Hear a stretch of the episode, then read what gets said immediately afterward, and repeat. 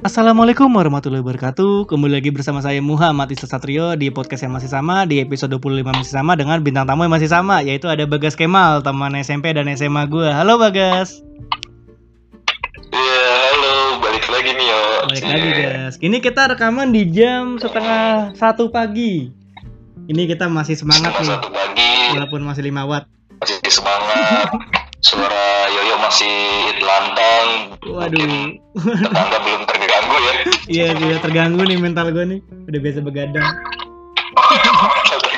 Oh, lanjut, lanjut, lanjut. Nah ini sekarang segmen Nubes nih guys Oke, Kan sekarang juga lagi PSBB nih guys, lagi lagi corona lagi merebak sebagai pandemi. Nah, karena kan juga sekarang ada wacana untuk menerapkan new normal ya, walaupun itu istilah yang mungkin bagi gue kurang tepat dipakai sekarang. Cuma new normal ini eh, mengganggu kehidup, maksudnya sebelum new normal kan ada PSBB yang kita belum menerima bahwa kita berteman dengan corona. Pas zaman PSBB itu lo terganggu gak sih guys? Karena kan lo juga podcaster juga, lo penyiar juga, dan lo masih balik-balik kampus kan. Lo sebagai eh, seorang penyiar terganggu gak sih guys? Kegiatan PSBB ini karena kegiatan PSBB. Sangat sih karena gua kalau nggak salah kan per berapa Maret sih PSBB itu udah mulai diterapin pas kampus-kampus sudah mulai diliburin kantor-kantor. Hmm. di saat itu udah nggak ini dong udah nggak ada namanya aktivitas di tempat-tempat kayak kampus sama kantor lagi. Jadi gue udah nggak bisa kesiaran di kampus lagi gue udah nggak bisa bikin podcast di kampus lagi. Jadinya ngaruh banget sih sama keadaan kayak anjir harus biasa ini akhirnya kampus gua podcastnya pindah ke Discord kan Oh, tappingnya segala macam rekamannya di Discord Hmm. di mana kayak kita kalau bayangin ya internet Indonesia kan nggak secepat Korea ya nggak secepat Hmm. Korea Selatan Bener bener bener. jadi kadang nilai sering sering tabrakan kalau ngomong jadi eh udah lu duluan lu duluan jadi kan nggak enak gitu kalau buat Hmm. didengerin ini festival yang sangat mengganggu gua sama soal percintaan sih jadi Waduh. merasa jadi kayak LDR Bogor Bogor Bekasi jadi kayak kerasa jauh banget gara-gara PSBB Tapi lu termasuk orang yang apa yang mengeram di rumah selama dua bulan atau ada kegiatan-kegiatan yang bersifat urgen sehingga lu terpaksa keluar apa gimana guys? Kan ada beberapa orang yang memang bisa melakukan banyak hal di rumah, ada juga orang yang harus melakukan di luar gitu karena tuntutan pekerjaan atau kegiatan yang penting.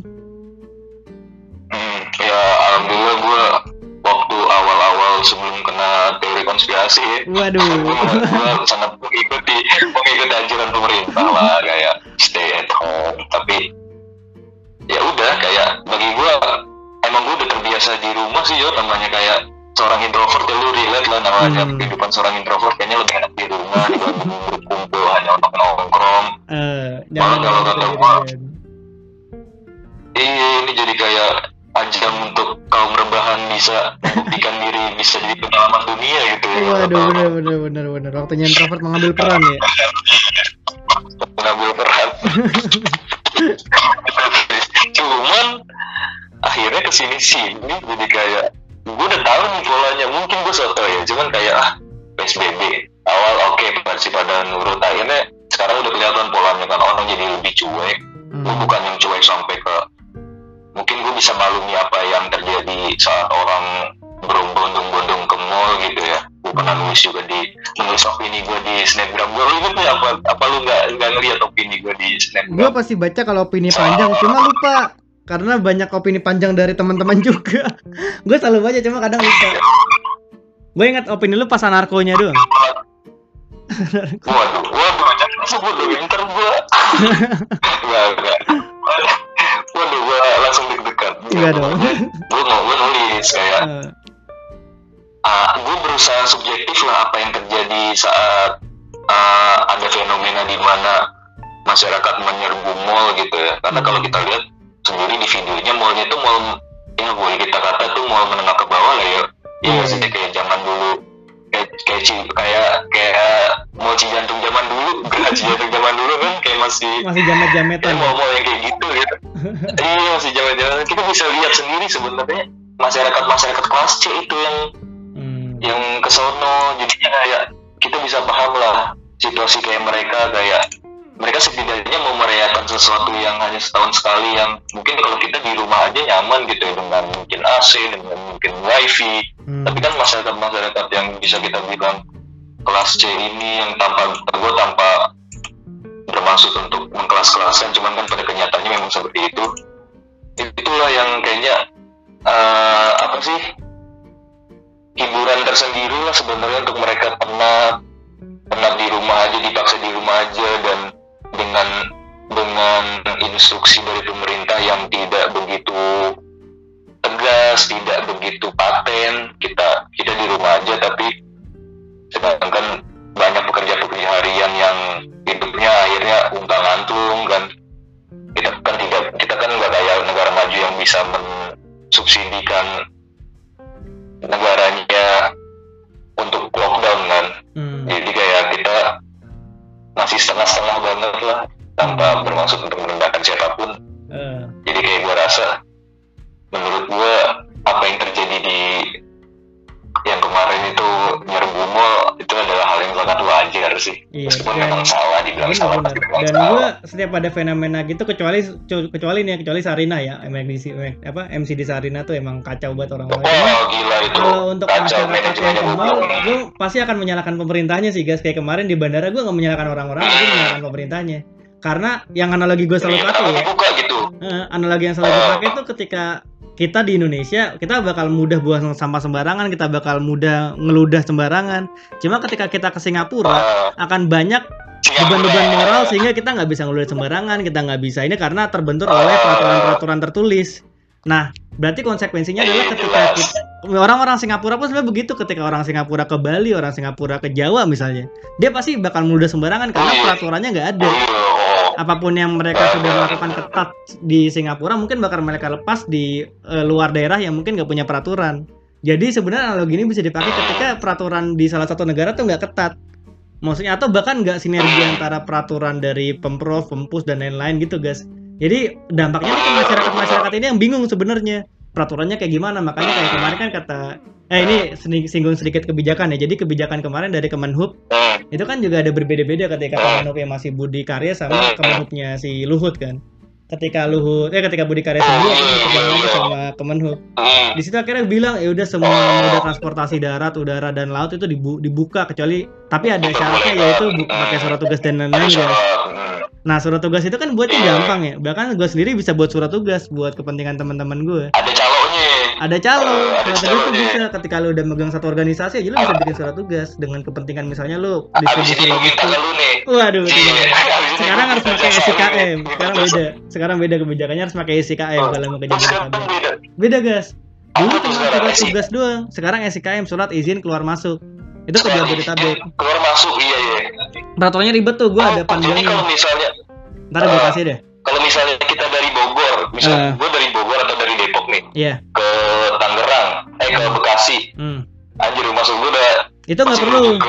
Nggak perlu, nggak perlu Oh, SIKM nggak- itu. nggak perlu Nggak perlu, soalnya masih Jabodetabek. Kecuali kalau iya. lu di Jogja atau di Bandung mau ke Jabodetabek nih, itu ma- harus pakai jelas ah. itu itu salah satu Ah. peraturan baru sih karena ini juga wacana baru juga SIKM dan udah diterapkan juga oke tapi sebelum itu cuma surat Hmm, tugas jadi lebih banyak miskomnya ya iya dulu Ah. cuma surat tugas doang makanya di bandara tuh rame banget karena surat tugas gampang sekarang dibuat surat kesehatan gampang dibeli gampang dibuat ya. iya gampang dibeli itu Iya, ada di iya, soal Tokopedia. kesehatan mah dari dari zaman mungkin mahasiswa-mahasiswa titip absen iya gitu-gitu. betul-betul. Dilihat banget kartu izin rumah sakit Iya. gitu ya. dulu tuh ya, gue di ini guys kan dulu ada salah satu kampus negeri di Depok lah tapi gue nggak mau nyebut namanya. Dia juga dulu kan dia setiap bolos atau setiap apa kan harus menunjukkan surat kesehatan. Kalau nggak nunjukin surat kesehatan dia bakal kena denda kan? Nah teman gue tuh dulu jual surat kesehatan di sana di salah satu kampus Depok. Jadi emang udah tahu ada dia jual beli kayaknya. iya. Eh, gampang dikibulin Iya, iya, tahu. jangan sudah lah itu lah. Pokoknya gitu lah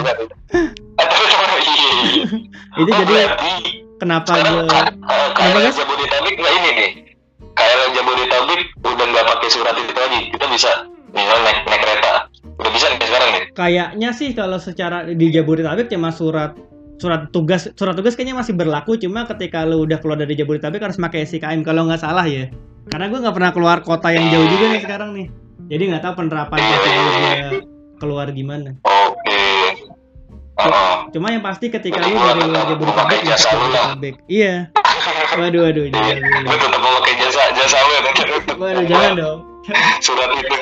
Tugas. Iya cuma itu. Kan lu yang menawar kenapa gue memaklumi bukan memaklumi sih gue sebenarnya juga miris juga karena orang-orang itu juga mungkin nggak memikirkan orang lain. Cuma mereka mereka mereka bisa ke bandara mereka berani ke bandara karena ada peraturan yang membolehkan mereka ketika mereka nggak ngelihat ada peraturan yang membolehkan mereka tuh mereka nggak bakal berani guys makanya kenapa kemarin setelah Budi memberikan instruksi bahwa bandara boleh asal punya surat tugas ya mereka dengan gampang bikin surat tugas jadi ketika kita eh, melimpahkan kesalahan pada masyarakat secara luas, ya gue bilang ya pemerintah enak dong. Pemerintah yang melakukan kebijakan, pemerintah nggak disalahkan karena kan yang memegang kebijakan publik kan juga pemerintah.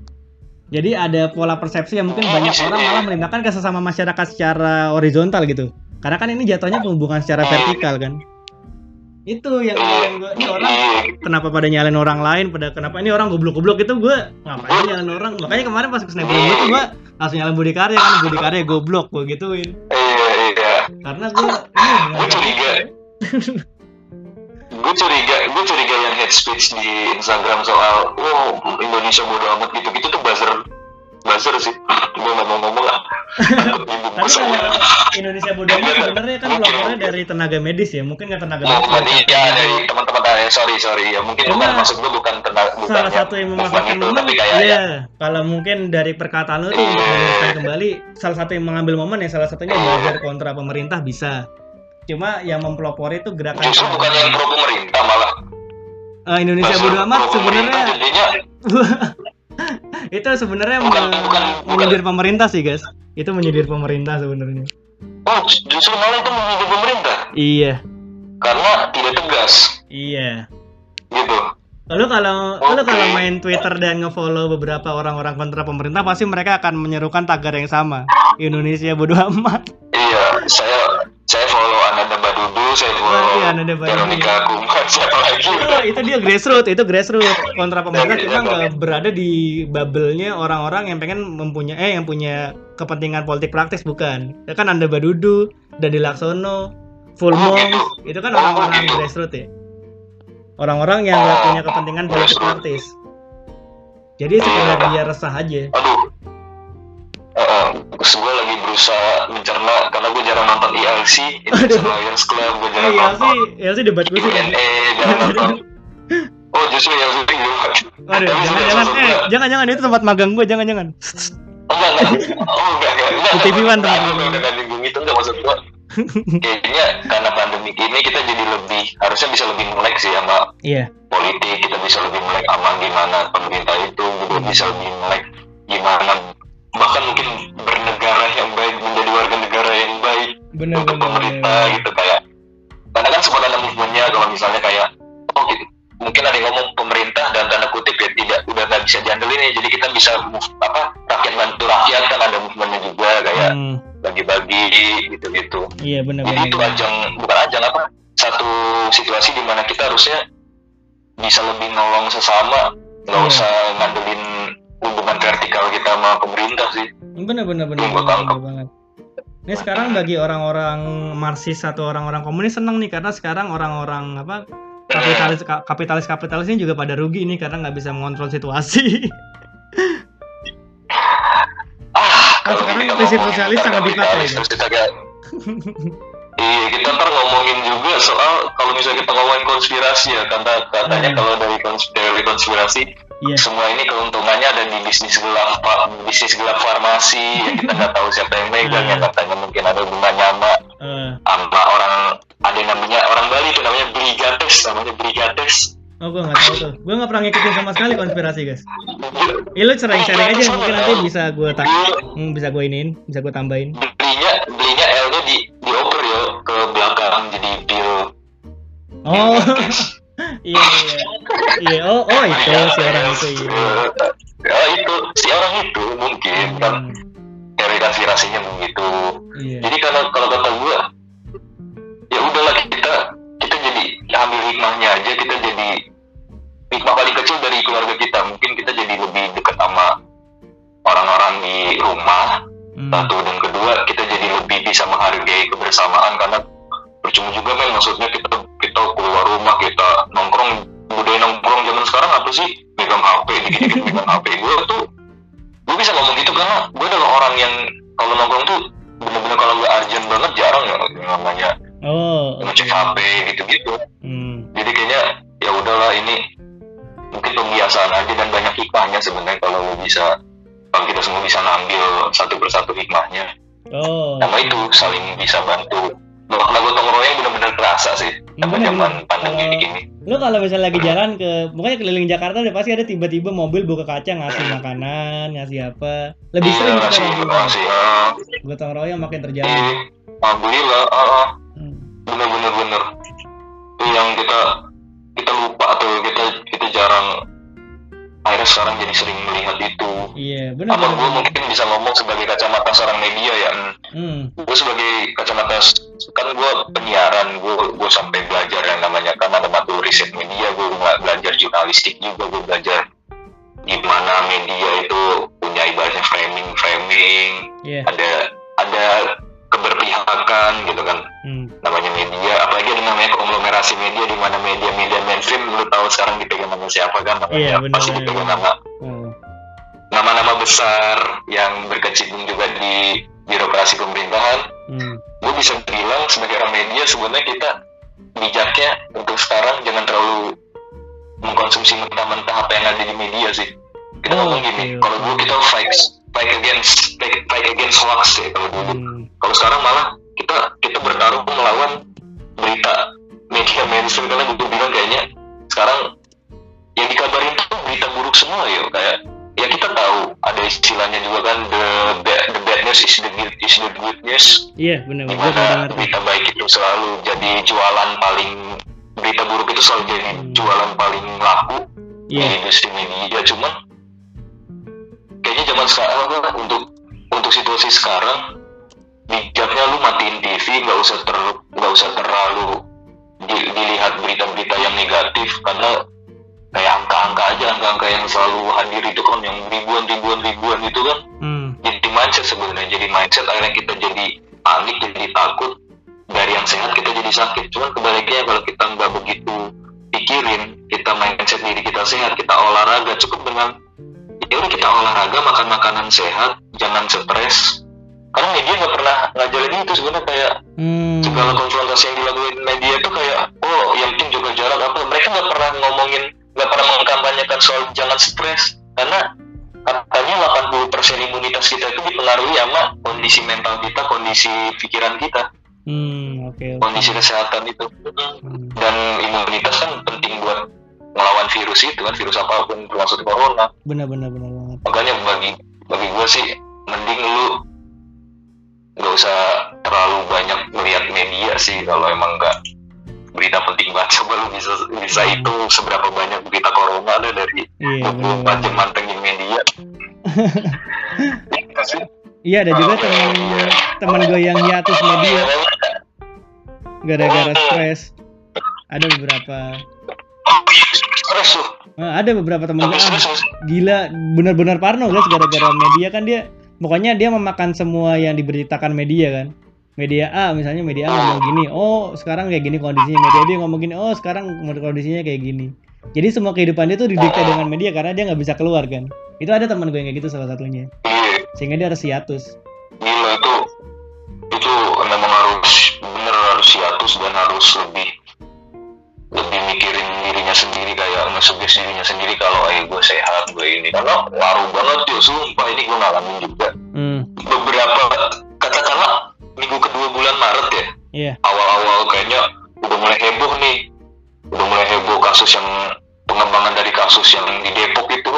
Apa? Di di Cibin. Kalau kata gue setahu gue itu deket rumah gue juga oh. Pokoknya perbatasan antara Depok sama Bogor? Iya pokoknya di Eh. mana gitu gue lupa entah di daerah dekat Cibinong atau Cilodong. Cilodong lupa. Cilodong dekat Cilodong. Itu kasus pertama di situ? Cilodong ya? Iya itu deket-deket rumah gue juga gue Bogornya gak yang Bogor banget Kabupaten Oh. Bogor. Nah itu. Oke oke. Apalagi gue parno banget gue tahu nggak? Bener kejadian dong kayak dua hari setelahnya gue ngerasain batuk-batuk mulu Oh, gejala-gejalanya ya. macam gejala-gejalanya itu benar-benar mindsetnya terpengaruhi banget karena gue ngeliat media gue ngeliat oh udah masuk Indonesia udah semua media lah meng- mengabarkan berita-berita kayak gitu.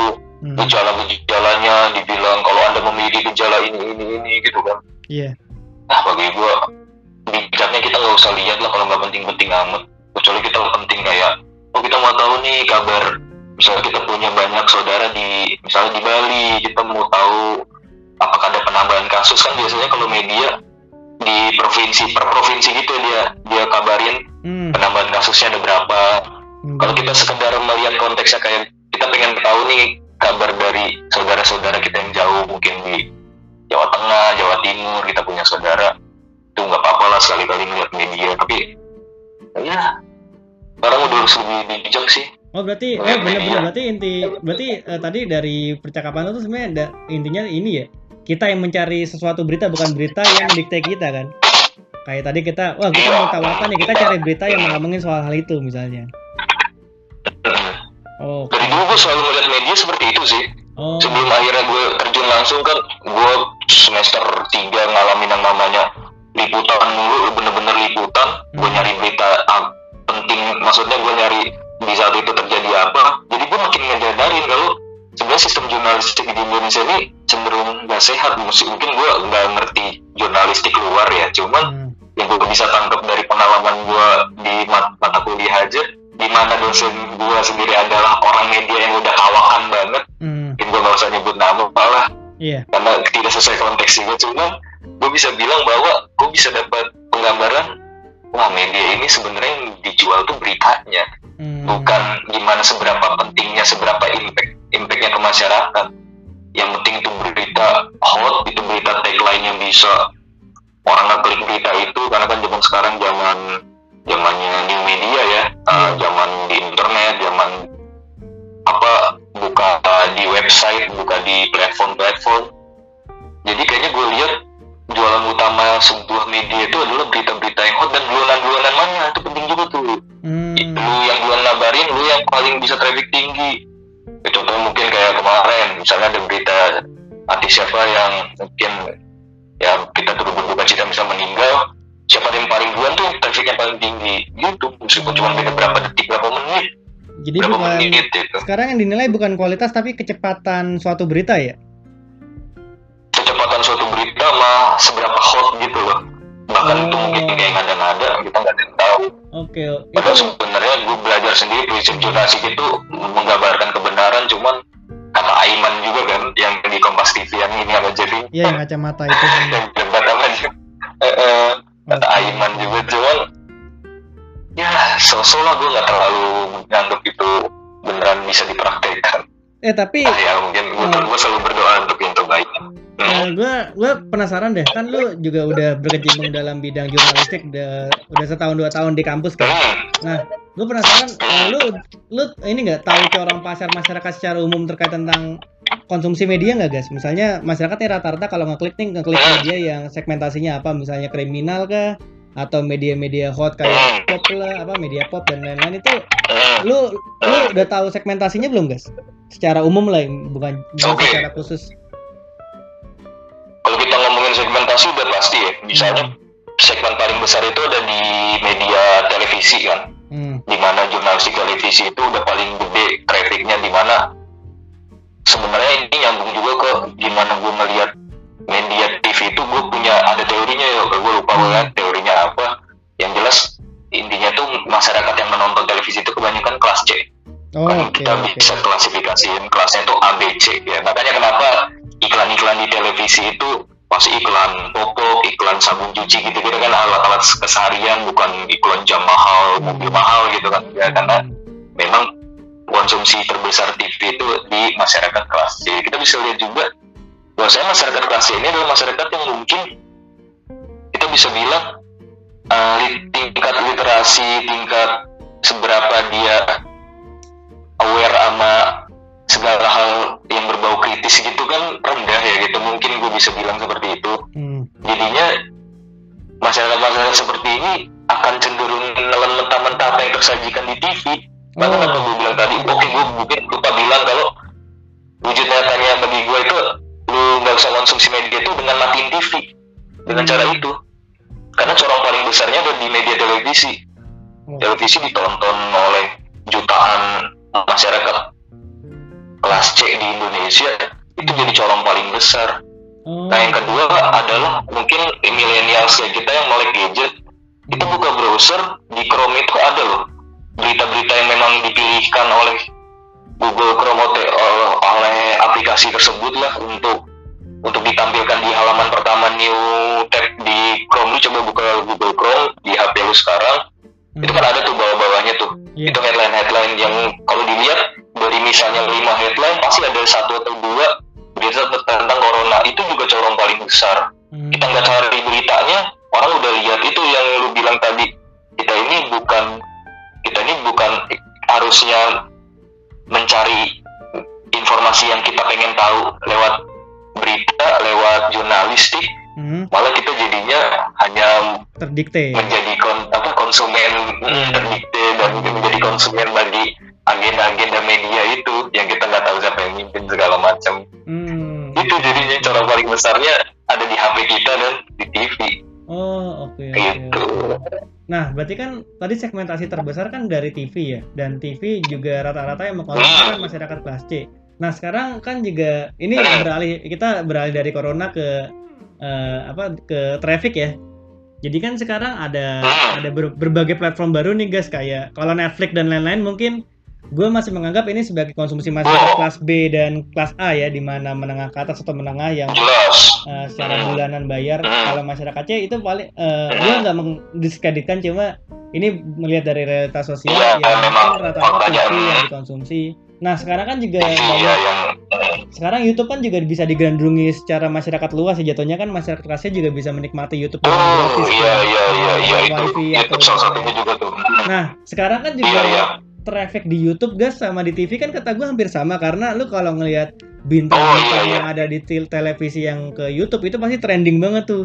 Ya kita tahu lah kayak Andre Taulani, itu Sari Lasso yang Raffi Ahmad yang pasti melakukan traffic. Jadi Ahmad. punya kon- punya punya konsumen yang loyal bukan loyal sih jatuhnya emang karena dia udah terkenal di TV sehingga ketika dia masuk YouTube dia udah dikenal dan rata-rata tuh eh, algoritmanya ya bakal kayak gitu juga bakal sama kayak TV dan sekarang Iya. YouTube pun beralih dari orang-orang yang jatuhnya kayak dulu kan orang kalau youtuber kan termasuk dibilang wah ini media-media kreatif bagi orang-orang yang nggak punya panggung di TV kan guys itu kalau dari pribadi gue mm. yang kayak dulu Chandra Iya, Arab, bagi dan lain-lain tapi sekarang udah di jadi tergerus oleh orang bukan tergerus jatuhnya ya sekarang lagi saing-saingan traffic aja.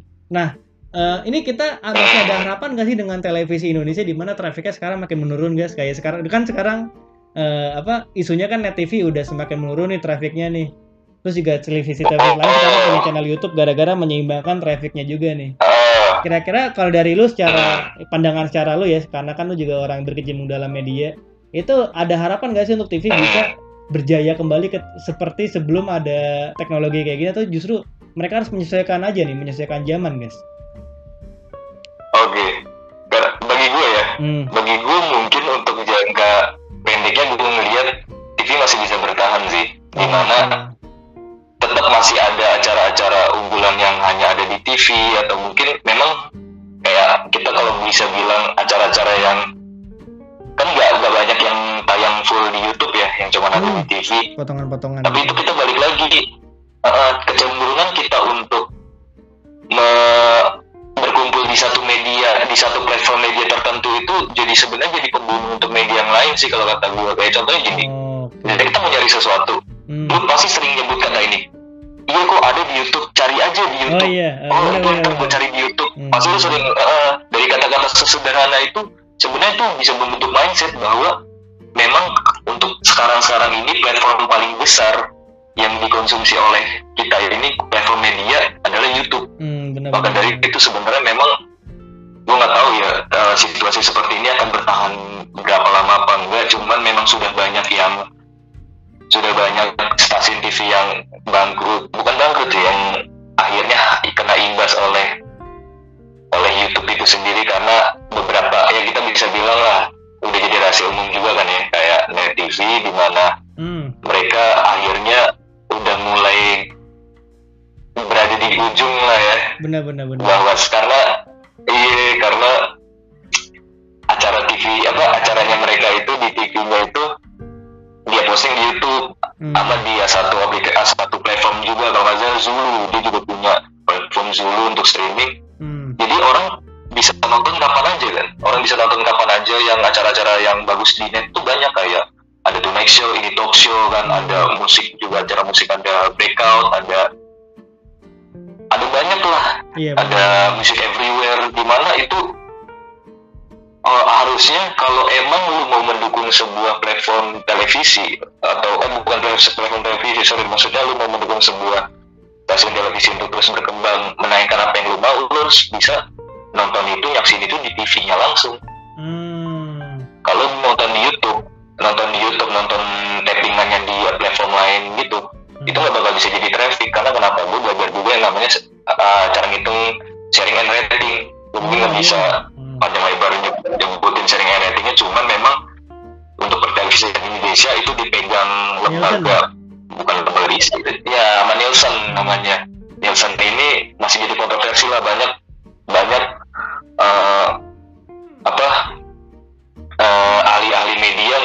ngomong bahwasanya Nielsen itu penilainya tidak fair namanya se- apa rating dan sharing itu tidak fair ada juga yang bilang fair yang apa, ada juga yang bilang itu fair aja Hmm. ya terlepas dari itu semua lu harus bisa melihat bahwa TV itu butuh bertahan kita meskipun ada YouTube kita lebih banyak YouTube kita juga harus sesekali nonton TV Hmm. karena gue juga sekarang ngerasain yang namanya gue udah mulai paham gue udah mulai dapat sudut pandang itu kita harus menonton TV akhirnya gue nonton TV kan.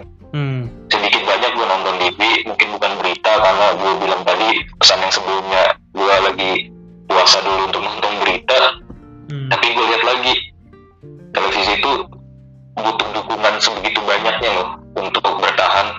Iya dan benar. kita kita ini yang mendukung gratis tuh sebenarnya. Oh, kalau mungkin ada kampanye sebenarnya harusnya petinggi-petinggi ya, atau orang-orang yang berkecimpung di industri televisi itu bisa buat kampanye sebenarnya nonton TV gitu hmm, yang sekarang gue lagi kampanye kan kalau untuk anak orang-orang podcast itu sebenarnya dengerin podcast ya mungkin ntar kita Oh. buat closing enak nih hmm. kampanyenya adalah dengerin podcast apa pun podcastnya karena bagi gue eh, karena bagi gue yang mempelajari media itu secara mentah ya dari mentah sampai matangnya Hmm. bahwasanya memang traffic itu penting penikmat itu penting nggak mungkin lu bikin konten gak ada yang denger nggak mungkin lu bikin apa apa aja gak ada yang nikmatin Hmm. harus mulai dari siapa yang menikmati harus mulai dari kampanye-kampanye kecil kayak udah dengerin podcast dengerin atau Hmm. nonton TV ya itu nonton TV itu penting Oh, yang gue lihat di sini Hmm. kenapa gue nggak berani bilang untuk 10 tahun ke depan bisa bertahan TV hanya gue bilang jangka pendek aja untuk setahun dua tahun Hmm. yang gue bilang TV masih bisa bertahan kenapa ada tuh di entah Trans TV atau Trans 7 gue lupa. Pokoknya Transmedia itu dia nayangin vlog-vlog artis. Oh, ini kan berarti udah mentok vlog. ini hal ini pernah diprediksi hal ini pernah diprediksi sama dosen gue yang memang expert soal itu dia bilang katanya mungkin cara TV bertahan adalah dengan nyomot konten-konten di YouTube. Oh iya Bener benar nyomot. benar benar. maksudnya dengan perizinan Eh, dengan perizinan perizinan artis atau vlog-vlog. Kan vlog-vlog artis ya jadi artis yang terkait. Itu salah satu Diambil. di programan juga ada tuh program net eh, TikTok TikTok yang di itu yang di share di TV itu jadi program khusus kalau nggak salah. gue ngeliat tuh jam berapa sih waktu itu? Jam habis maghrib ya? ya. kalau jam tujuan. Saya jam tujuh Hmm. di mana harusnya nayangin ini talk show ya apa gimana dulu zaman zaman masa jayanya. Sian benar. banget zaman sekarang memang harus minimal kalau mungkin dari kacamata industri industri TV-nya kita harus bertahan dulu kali mungkin gitu Hmm. jadi cara bertahannya dengan cara nyomot-nyomot itu sama ada satu lagi yang sekarang baru booming nih apa yaitu tuh? mengambil hak siar ah, mengambil hak siar yang begitu mahal di, di mana mahal banget lah kalau mengambil hak siar uh, drama Korea yang lagi ongoing Oh oh nah, iya iya. iya. contohnya uh, The World of Merit belum lagi ntar ada yang namanya judul-judul lain lah udah mulai banyak bermunculan Hmm. itu sebagai salah satu contoh survive aja sih Oh. Survive TV yang- karena ngomongin hak siar drama Korea masih ongoing lagi waktu Hmm. itu kan masih ongoing karena sekarang sih udah tamat udah berapa belas episode udah tamat tapi di TV-nya lagi ditayangin nih masih ditayangin episode berapa belas gitu Hmm. itu tuh aksiarnya mahal banget gila Oke. mungkin kita nggak bisa bilang angka tapi memang gue yang pelajari itu tuh mahal banget dan TV kenapa berani ngambil resiko resiko kayak gitu dengan perhitungan yang benar-benar tepat itu lagi pandemi mungkin orang yang banyak kayak remaja-remaja yang ya awalnya nggak nonton drama Korea akhirnya jadi nonton drama Korea karena udah habis tontonan benar. biasanya itu kelas hmm, kenal kelas B lah kelas C Hmm. ke B hingga akhirnya mereka mengkonsumsi drama Korea tersebut jadi traffic kan Oke, benar jadi itu menang tuh media-media yang udah bertaruh duit begitu banyak untuk menayangkan drama Korea yang lagi ongoing lagi Hmm, akhirnya diikutin sama banyak kan Hmm. diikutin sama Indosiar akhirnya ngikutin juga Indosiar nayangin ini kan Korea juga. apa tuh drama Koreanya Lee Min Ho iya Oh, gue nggak tahu. Nggak- udah lumayan lama ikut. sih udah beberapa tahun lalu Hmm.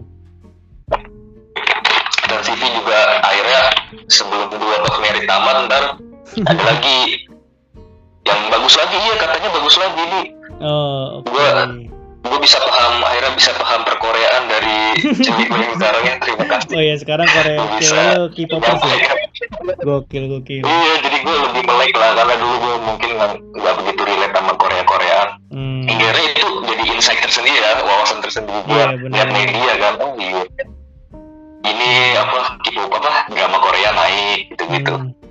itu sebenarnya penyesuaian yang sangat adap adaptif yang memang hanya berlaku untuk beberapa tahun ke depan sih ya. Oh, Itu tadi. berarti Net udah udah mulai kelihatan nih. Net kan Hmm. udah lumayan banyak ngambil aksiar yang kartun-kartun yang di Cartoon Network ya yang ada banyak lah. Kalau lu ngeliat kartun-kartun di net tuh udah lumayan banyak di tiap pagi oh apa gue nggak tahu tuh nggak pernah Itu kan network semua tuh. Mm. Gue sampai gue nggak tahu kartun apa cuman kayak keren gue Ada ini nggak? Ada Rick and Morty nggak? Kartun sih, ya. cuma Oh, oke, mungkin kalau ngeliat gambar. Nah, kalau ada itu gue pasti nonton. dari kartun network tuh. Hmm, Bener bener bener. Iya soalnya kan di mana mungkin Kalau- kalau gue Gimana, kan eh, ini guys, gue tuh Nasiomania ya. Tapi gue Oh, iya, seringnya gue juga sama ya. Iya seru banget soalnya kan gue nontonnya biasanya di YouTube tapi gue ngeliat komen-komennya rata-rata tuh mereka kan biasanya komennya eh, pokoknya pendukungnya tuh pendukung militan lah pokoknya kita harus beli TV karena kan Iya, beberapa iya. kali Desta ngomong kalian percuma kalau nonton YouTube karena traffic kita nggak naik nah gue jadi kepikiran Iya, ya. apakah cara bertahan Ah. TV itu dengan cara mereka nggak menampilkan cuplikan-cuplikannya di YouTube sehingga masyarakat terpaksa untuk nonton mereka tuh di TV gitu guys jadi di YouTube itu yang acara-acara. TV itu nggak ditampilin gitu kalau dari lu sendiri gimana guys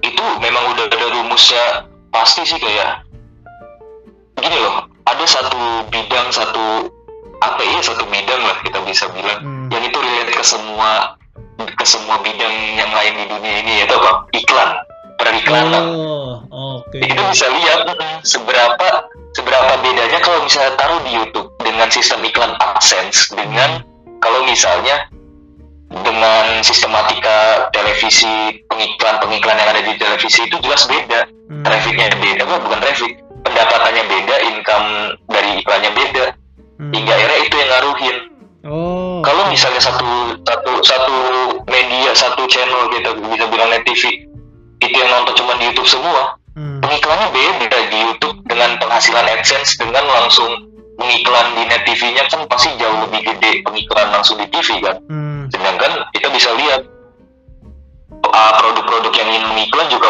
ogah kalau misalnya tuh apa channel nggak laku di, di TV nggak laku penontonnya di TV kan juga ogah. Hmm. itu bisa kita lihat. Jadi ngaruh juga ke di mana mereka tuh survive-nya lewat iklan. Pasti kan income paling besar dalam sebuah televisi kan iklan. Hmm. Benar-benar. jadi kalau nggak ada penonton iklan di YouTube apa di TV kan beda banget yo di YouTube mah cuman berapa menit sekali kan. Itu juga bisa di skip kalau di kalau di TV kan udah nggak bisa di skip tapi banyak kan itu juga beda harganya. Benar benar benar benar. itu sih sebenarnya batu sih yang masih itu gue sebenarnya masih sih gue gue jilat lidah sendiri deh tadi karena gue ngerasanya kayaknya gue masih sering nonton YouTube daripada TV cuman seenggaknya mungkin bagi pendengar-pendengar podcast ini ya kalau lagi dengerin ya lu bisa mulai dengan hal kecil kayak ya udah support dengan TV nyala gitu loh. Sesimpel nyala aja meskipun gak ditonton. Hmm. kalau kata prinsip gue gitu. Bener-bener bener simpel cuma eh, iya karena kalau dengan nyala kan trafficnya uh, gimana ya deh. dari ya tadi dari tadi apa percakapan lu kan berarti yang gue tangkap sebenarnya iklan yang ada di TV dengan iklan di YouTube kan berbeda ketika di YouTube itu bisa biasanya di skip ya guys. Kalau di TV kan kita harus menonton ya, dan nggak bisa di skip. Tapi eh, ini pikiran liar gue aja ya Ya, pikiran liar gue berarti misalnya di kan kayak salah satu di Indonesia biasanya kan ada iklan yang memang iklannya itu diperankan dengan pemeran Tonight Show nih misalnya kayak Vincent Desa dan lain-lain jadi apa apa tuh apa nama istilah istilah iklan masuk di TV apa Iya. Jadi adlibsnya itu adlibsnya diperankan oleh mereka, ya. jadinya kita bisa nonton berulang-ulang di YouTube gitu. Disedangkan di TV cuma sekali Hmm. cuplikan atau sekali segmen doang gitu, guys. Itu ngaruh juga nggak sih ke jelas apa uh, eh, ke pertimbangan iklan untuk bisa masuk? Makanya iklan itu eh, iklan itu rata-rata masuk ke cuplikan yang bisa dimasukkan ke YouTube juga gitu. Itu ngaruh nggak, guys?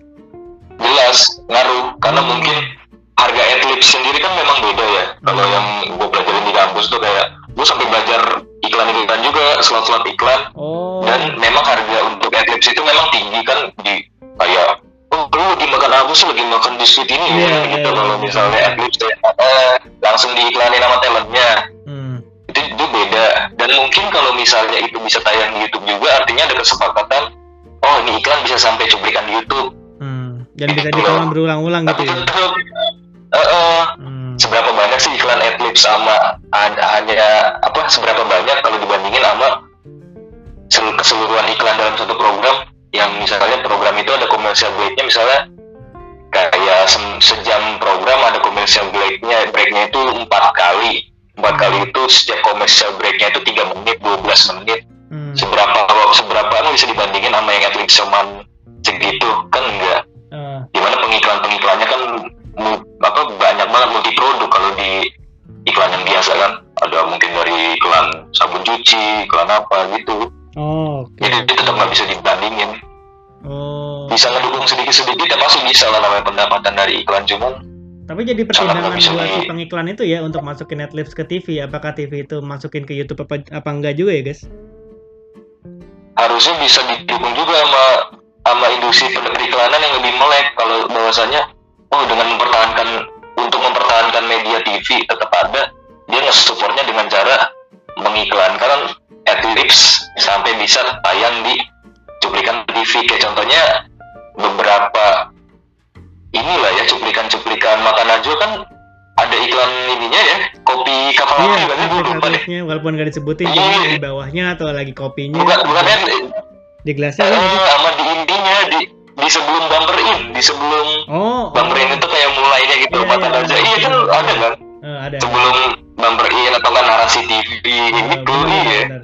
itu sebenarnya bisa diakali lewat situ karena kan kembali lagi ke yang penting iklan gitu dan di YouTube nggak ada regulasi kok kalau menayangkan iklan di produk kita Iya benar. meskipun iklannya bukan yang AdSense eh, karena AdSense itu kan sebenarnya AdSense itu kalau bisa ditelisik dari sejarahnya itu bentuk kerjasama sama Google-nya tahun 2012 Oh gitu. itu tuh terlepas dari platform YouTube-nya sendiri iya Oh.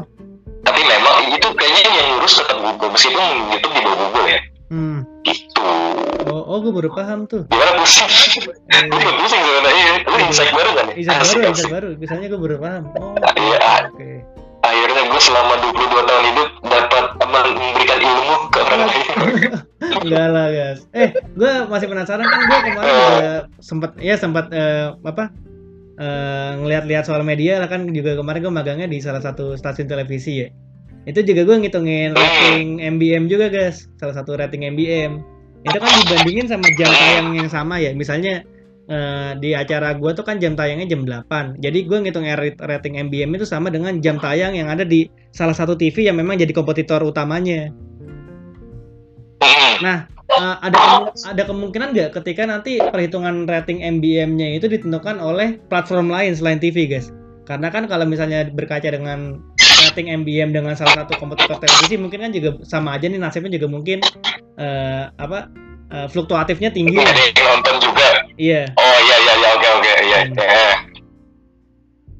gimana gimana Ah. Jadi eh, apakah ada kemungkinan gitu guys? Jadi nanti ketika di masa depan nggak tahu satu tahun apa dua tahun atau beberapa tahun kemudian tuh perhitungan rating MBM-nya akan sangat berubah gitu karena kan rating MBM kan dilihat dengan kompetitor ya. Kalau misalnya kompetitornya ternyata kompetitor dengan platform lain gitu misalnya kayak Netflix eh bukan Netflix mah itu bisa kita pilih. Misalnya di YouTube streaming Hmm, live iya, dengan jam tayang yang sama sama Oh. televisi kita tapi kita misalnya rating MBM-nya sama kayak mereka tuh. Itu ada kemungkinan nggak guys Oh, apa memang sistemnya beda jadi nggak bisa disamain gitu? Kayak gue pernah dapet materi itu deh MBM MBM itu ya. Oh apa MBM ya? Hmm, minute by minute. Enggak apa namanya? Minute by minute. Itu ah singkatnya iya iya minute by minute ah. Itu tuh sebenarnya nggak bisa dibandingin ya karena kenapa? Oh, kita oke. bisa lihat lagi dari bentuk TV itu kan bukan kan sekarang ada istilahnya tuh video on demand. Hmm. di mana lu mencari sesuatu yang pengen lu tonton itu tersedia di YouTube. Oh, jadi lu kapan pun bisa nonton itu kayak Hmm, lu mau nonton olahraga pun bisa di malam hari hmm. atau lu bisa mengkonsumsi berita-berita politik bahkan di pagi saat lu lagi masak-masak pagi mungkin. Oke itu oke. namanya video on demand. Tapi kalau misalnya di, tele- di televisi kan nggak bisa kayak gitu. Kita bisa Hmm. kita harus tahu yang namanya jam prime time kita harus tahu yang namanya apa traffic paling tinggi itu di mana nih. Misalnya pagi-pagi itu pasti acara-acara yang talk show talk show yang kayak pagi-pagi pas Ceria gitu. yang kalau kata orang tuh acara-acara alay gitu. Hmm, ya tema-tema acara-acara alay gitu. Itu pagi-pagi. Hmm. iya pagi-pagi gitu. Karena pagi-pagi itu kan yang di rumah itu ibu rumah tangga Hmm. dan orang-orang yang nggak bekerja gitu loh. Oh, nggak oke, beraktivitas. Jadi nyasarnya ke situ produk-produk yang diiklanin juga ngaruh tuh kayak biasanya produk-produknya kayak popok bayi atau sabun cuci segala macem. Oh, Oke, Nah, itu tuh dan kompetitor juga bisa dilihat dari kayak di di waktu yang sama di hari yang sama dia lagi nayangin apa. Ya contohnya yang Duet of Merit nih Hmm. kenapa Duet of Merit itu tayang jam segitu karena dia mau ngambil jam prime time jam 7.15 sampai jam dia itu kalau salah, Jam malam ya, uh, jam drakornya of para Merit pekerja pulang ya. Iya jam tujuh lima belas. Iya para para pekerja pulang dan memang Oke. masyarakat masyarakat yang B itu lah Hmm. menyasar masyarakat itu. Hmm. Jadinya lu bisa cek hampir nggak ada acara menarik di TV lainnya di jam 7.15 sampai jam habisnya itu kalau nggak salah jam setengah sembilan. Karena didominasi oleh World of Merit itu. Iya, karena Oh. didominasi sama Trans Oh, TV oh, yang oh, menaikkan World of Merit itu. Gue baru tahu, gue baru tahu nih. Karena mereka nggak mau nggak mau berperang gitu loh, kayak Oh. maksudnya nggak mau bersaing banget. Dan percuma Itu juga kalau berperang lawan 2018. World of Merit yang udah tenar banget ya guys. Yoi, kalau Hmm. kata Sun Tzu itu kita harus tahu siapa musuh kita sebelum Oh, gila, berperang. gila. Asik. Sun Tzu, gua, gua bisa tahu. Sun Tzu, Sun Tzu. Ya, ya itu maksud gue. Hmm. Itu kejadian di 2018 saat Indonesian Idol. Gue lupa Indonesian Idol yang Oh. kalau nggak salah yang menang tuh Noella. Oh. Itu kan dia tayang bareng, jamnya sama persis Hmm. sama Dangdut Academy. Iya. Iya dong, Ah. sama Dangdut Academy. Mereka berani bersaing tuh. Soalnya kenapa? Bagi gue ya iyalah jelas pihak RCTI berani bersaing karena kan kalau nggak salah Dangdut Academy duluan yang mulai. Hmm. Cuman kenapa dia berani bersaing? Yaitu karena mereka sadar segmen penontonnya beda. Hmm. Yang Dangdut Academy mahal ya, tanpa untuk mendiskreditkan atau menjelek-jelekan dangdut itu sendiri, cuman memang Dangdut, Dangdut Academy dikonsumsi oleh kelas C Iya. itu benar. di mana yang oh hobinya dangdut dan dan kebanyakan gimmick-gimmick alay kan yang ada di situ yang tersaji di situ Hmm. oh, apa gimmick-gimmicknya alay gitu lah yang kom, apa komentatornya ngapain galak-galak apa Iya. gimana gitu Ini Nah, eh, dulu kalau kita lurusin aja Idol- biar teman-teman gak salah paham. Sebenarnya Hmm. ala ini konotasinya nggak negatif. Ala ini maksudnya gimmicknya tuh dia Iya. menggunakan banyak gimmick untuk melakukan hal atraksi gitu ya. banyak gimmick Ya, kita lurusin aja dulu nih. terlalu berlebihan iya oke oke harus diluruskan yang bengkok-bengkok Eh, Waduh. Nah, iya. iya, lu yang punya platform, lu punya akun nih. Harus hati-hati nih. Waduh. Enggak lah, kita kita cuma buat pengetahuan iya aja. santai aja ini. Nah, akhirnya yang terjadi itu Dangdut Academy ini punya saingan oleh si ini, si di Indonesian Idol 2018 itu. Hmm. Mereka berani bersaing karena kenapa? Segmen penontonnya berbeda. Nah, dari segmen Oh. penontonnya kita bisa lihat kayak minute by minute, minute by minute yang lo maksud itu memang sangat sangat bisa dipengaruhi mempengaruhi kecenderungan tayang jam berapa apa gimana sebuah produk siaran televisi Hmm. yang nggak bisa kita samain sama video on demandnya YouTube Oh, karena nggak kembali lagi video gitu on ya. demand bisa ditonton terus lu mau nonton apa tinggal cari kan gitu Hmm. Oke, benar. itu sih Gue ada pertanyaan terakhir nih. bisa dibandingin cuma Ini ada ini kan udah 50 menit ya. Nggak terasa kan sudah 50 Oke, menit. 50 menit? aja, udah kerasa banget nih. Eh, ini masih terkait dengan pertanyaan tadi sebenarnya guys eh, video on demand. Sebenarnya kan gue tadi bertanya kan sama video streaming yang dilakukan oleh Vincent Destasio ya. Dan dia tuh nggak pernah menampilkan seluruh cuplikan. Jadinya dia emang sengaja menggunakan channel televisi cuma digunakan di YouTube. Itu sebenarnya bisa mungkin kita nggak tahu ya prediksi masa depan gimana cuma apakah eh, youtuber youtuber masa depan tuh menggunakan cara yang sama yang itu menggunakan eh, video yang cuma sekali tonton doang cuma sekali tonton yang nggak bisa ditonton besoknya sehingga mungkin bisa bersaing dengan platform televisi gitu guys. Itu mungkin terjadi nggak sih guys? Jadi MBA itu berpengaruh kepada streaming YouTube online yang juga diperhitungkan oleh CTV misalnya kan kemarin Vincent Detasio kan termasuk yang hype ya. Yang jadi banyak orang nonton tuh udah 100 ribu tuh guys streaming live guys. Lebih dari 100 ribu orang yang nonton beberapa Oh, kali. Iya full versinya tuh udah di streaming. Gue belum streaming, nonton sih, memang streaming belum jadi nonton besoknya tuh orang udah nggak bisa nonton secara full lagi cuplikan yang cuma bagian Iya. satu per tiga pas satu perempatnya gitu itu Ah, kalau dari lu gimana prediksi aja ya prediksi seorang media yang sedang Lu- belajar Iya, tuh, sorry sorry, lu itu Ah. gimana itu guys so- sorry sorry, itu dia gimana tuh? Streamingnya di oh iya tuh? eh, jadi kan kalau di YouTube bisa kan ada streaming online ya jadi kayak ya dulu beberapa Oh, kali streaming di YouTube-nya tetap. Hmm. streamingnya streaming live Hmm, jadi dia oh, streaming iya, itu iya. dari jam 9 sampai jam 10 malam setelah itu dia nggak menampilkan Oh, itu videonya iya, dia iya. bisa dua pilihan ya bisa naruh di publik bisa ditaruh Hmm. privat kalau ditaruh privat itu nggak disiar nggak Iya, disiarin di YouTube lagi Privat nggak diserin, Iya, jadi disengaja. video on demand kalau tadi dari yang lu bilang Oh, Oke, ah iya mematahkan apakah video dengan bikin metode tadi ya. seperti ini dengan eh, kalau metode seperti ini dilakukan oleh youtuber-youtuber lain apakah bisa mempengaruhi MBM-nya televisi gitu guys ini prediksi aja ya karena kan ini belum terjadi nih mungkin prediksi dari seorang bagas yang sedang oke. berprogres Iya iya, iyalah karena gue belum ini disclaimer aja gue kan belum benar-benar Iya, terjun kita sama-sama belajar. sebagai kacamata, sama-sama belajar. Hmm. Oke, kalau mungkin gue bisa bilang ngaruh banget yang lu bilang tadi jam 9 jam 10 hmm. orang akan gini loh kita kita kita tadi udah cukup lelah ya dengan kacamata seorang seorang ini ya, yang profesional. Cuma kita Iya. sekali-kali melihat dengan kacamata seorang penikmat penonton. Iya penikmat. Misalnya nih lu punya kegiatan lu punya lu punya acara favorit di jam 9 sampai jam 10 hmm. lu punya acara favorit entah apa entah talk show apa yang gimana.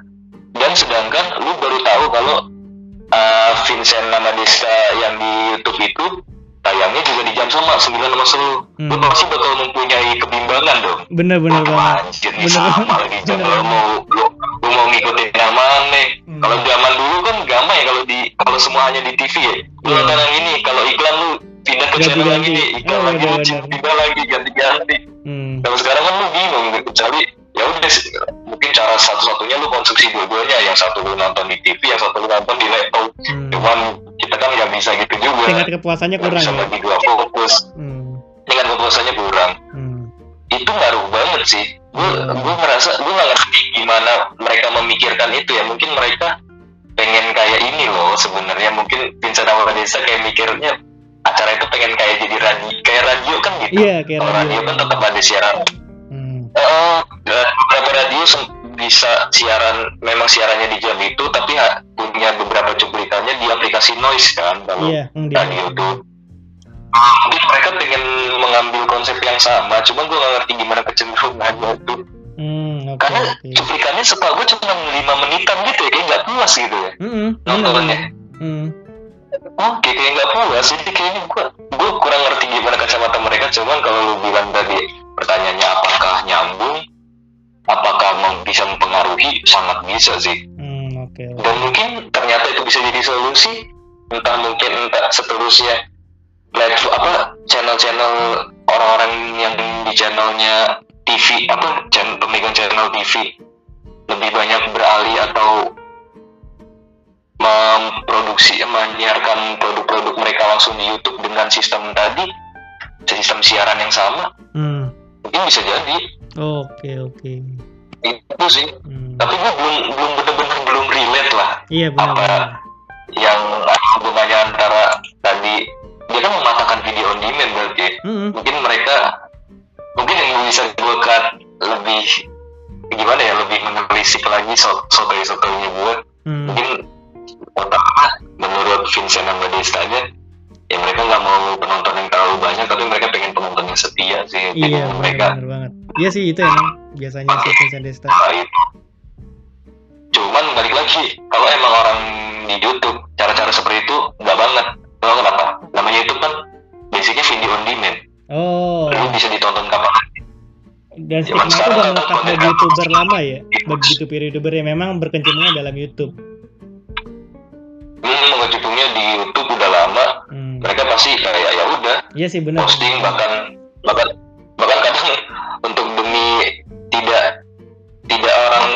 terdistract dengan video lamanya mereka yang masih ala kadarnya mereka mengarsip mengarsipkan beberapa video lama mereka kan juga banyak ya youtuber Hmm. youtuber yang udah gede gitu. Yang kita kalau ngelihat short nya video paling bawah mereka dia nggak ini kan nggak nggak pernah ada gitu atau nggak nggak dia sembunyiin itu juga salah satu termasuk. Karena video on demand tadi oke oke. Wah jadi bisa uh, insight insight bagus insight baru juga sih buat gue sih terkait tentang pertelevisian dan media sih. Kalau itu bisa memberikan. Ya dan semoga nih pendengar juga bisa mengikuti ya karena kan tadi ada beberapa obrolan yang lompat-lompat ya dari apa ke apa. Cuma semoga bisa ngikutin juga nih. Karena ya kita di sini obas sebagai Eh, buah mudah-mudahan. ngalor ngidul.